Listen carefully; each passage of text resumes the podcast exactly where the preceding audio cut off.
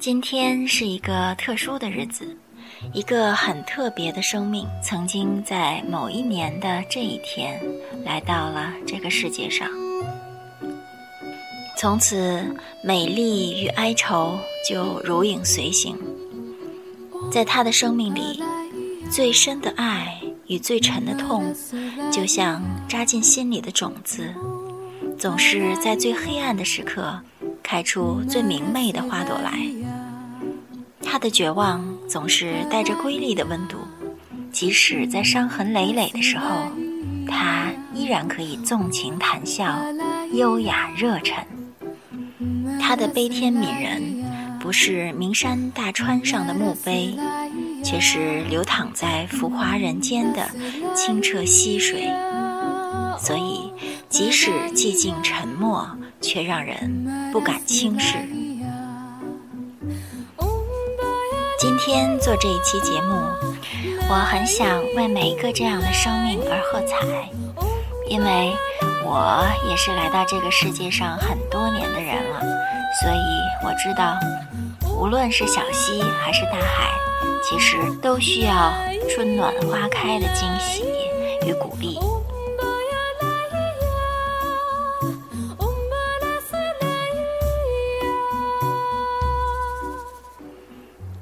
昨天晚上，一个叫大圣的网友问我：“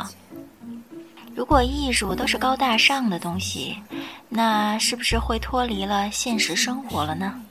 对于这个问题的分析，倒正适合作为一个新篇章的开始。那么现在，我就来抛砖引玉一下吧。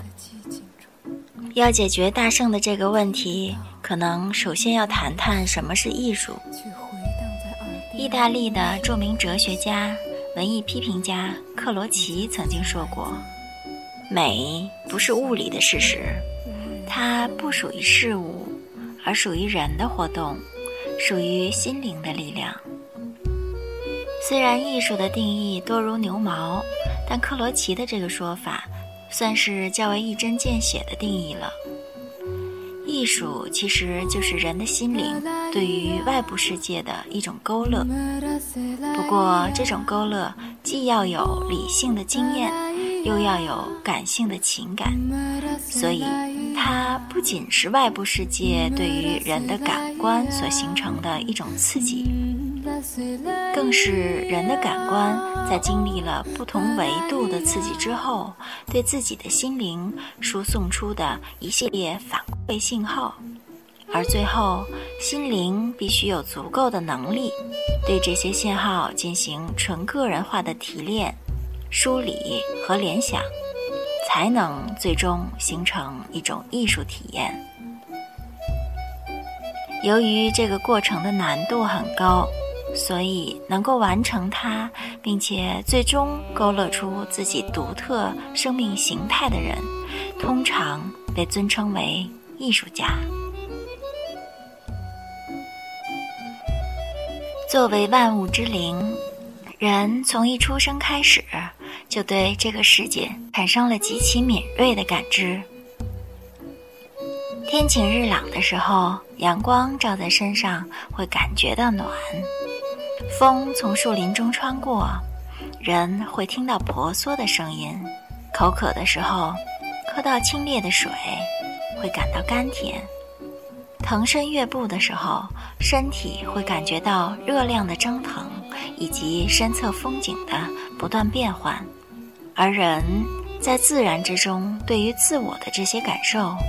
就形成了人类最初的艺术表达。比如上古时期，人们在河边辛苦劳作，一抬头就吟咏出了“关关雎鸠”。在河之洲，窈窕淑女，君子好逑这样的诗句。由于当时的社会还处于人类经济发展的初级阶段，所以即使对窈窕淑女求之不得、辗转反侧，却依然是悠哉悠哉的慢板节奏，舒阔恬淡，宁静悠远。这就是自然万物原始生长的年代，代人类对于这个世界的艺术感受。这与周遭世界对人的刺激有关，也与人类自身的感知能力有关。而当时间进入到当代，社会生活早已从炊烟袅袅的田园牧歌时代，进入到了烟囱、尾气和雾霾的后工业时代，因此艺术也进入了狂飙突进、深层震荡的年代。匀称和规定比例的美的标准，被狂躁、迷乱、抑郁和失控所取代。艺术作品中让人唤起爱和美的情感渐渐隐去，而绝望、窒息、愤怒、癫狂的情绪却如潮水般一发不可收拾。因此。习惯把艺术品当成教科书来看待的中国观众，见到这些重口味的作品，常常会感到震惊和惶恐不安。有些人会因此而大声斥责当代艺术，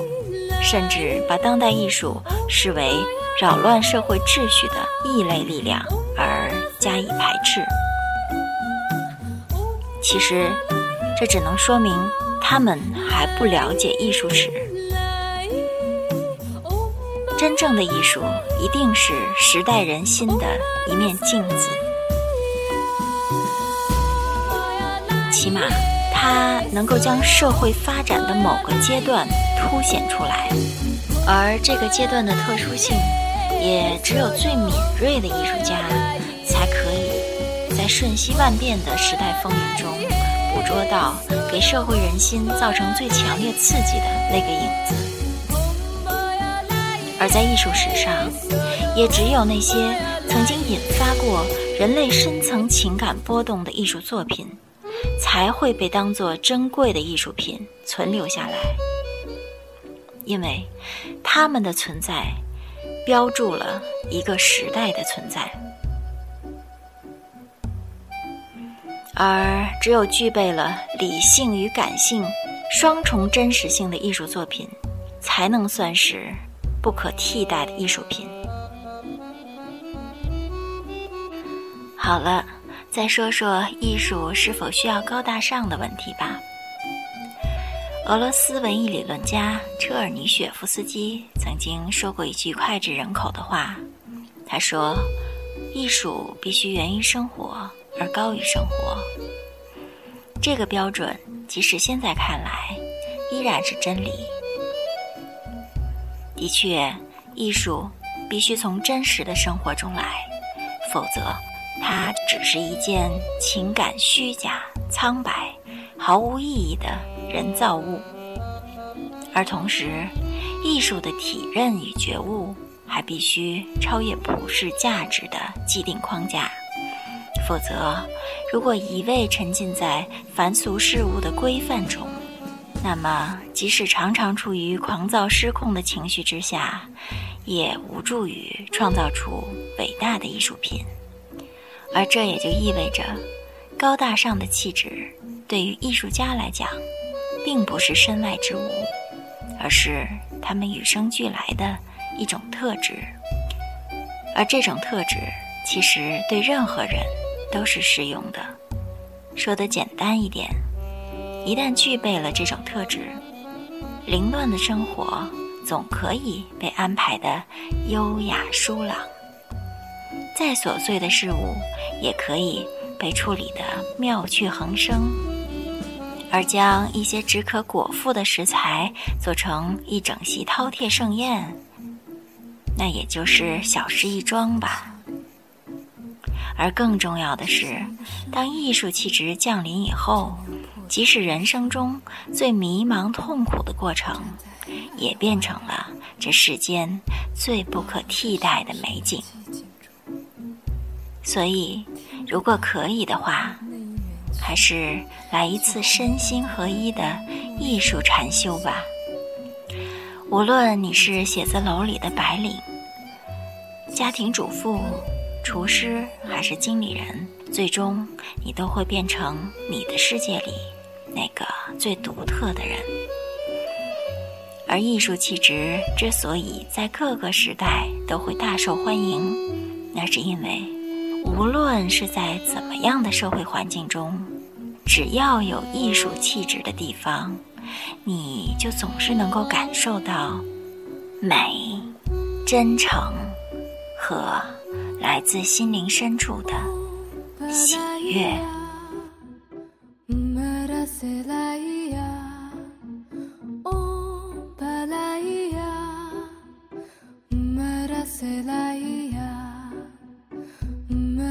zelaia, mm, la.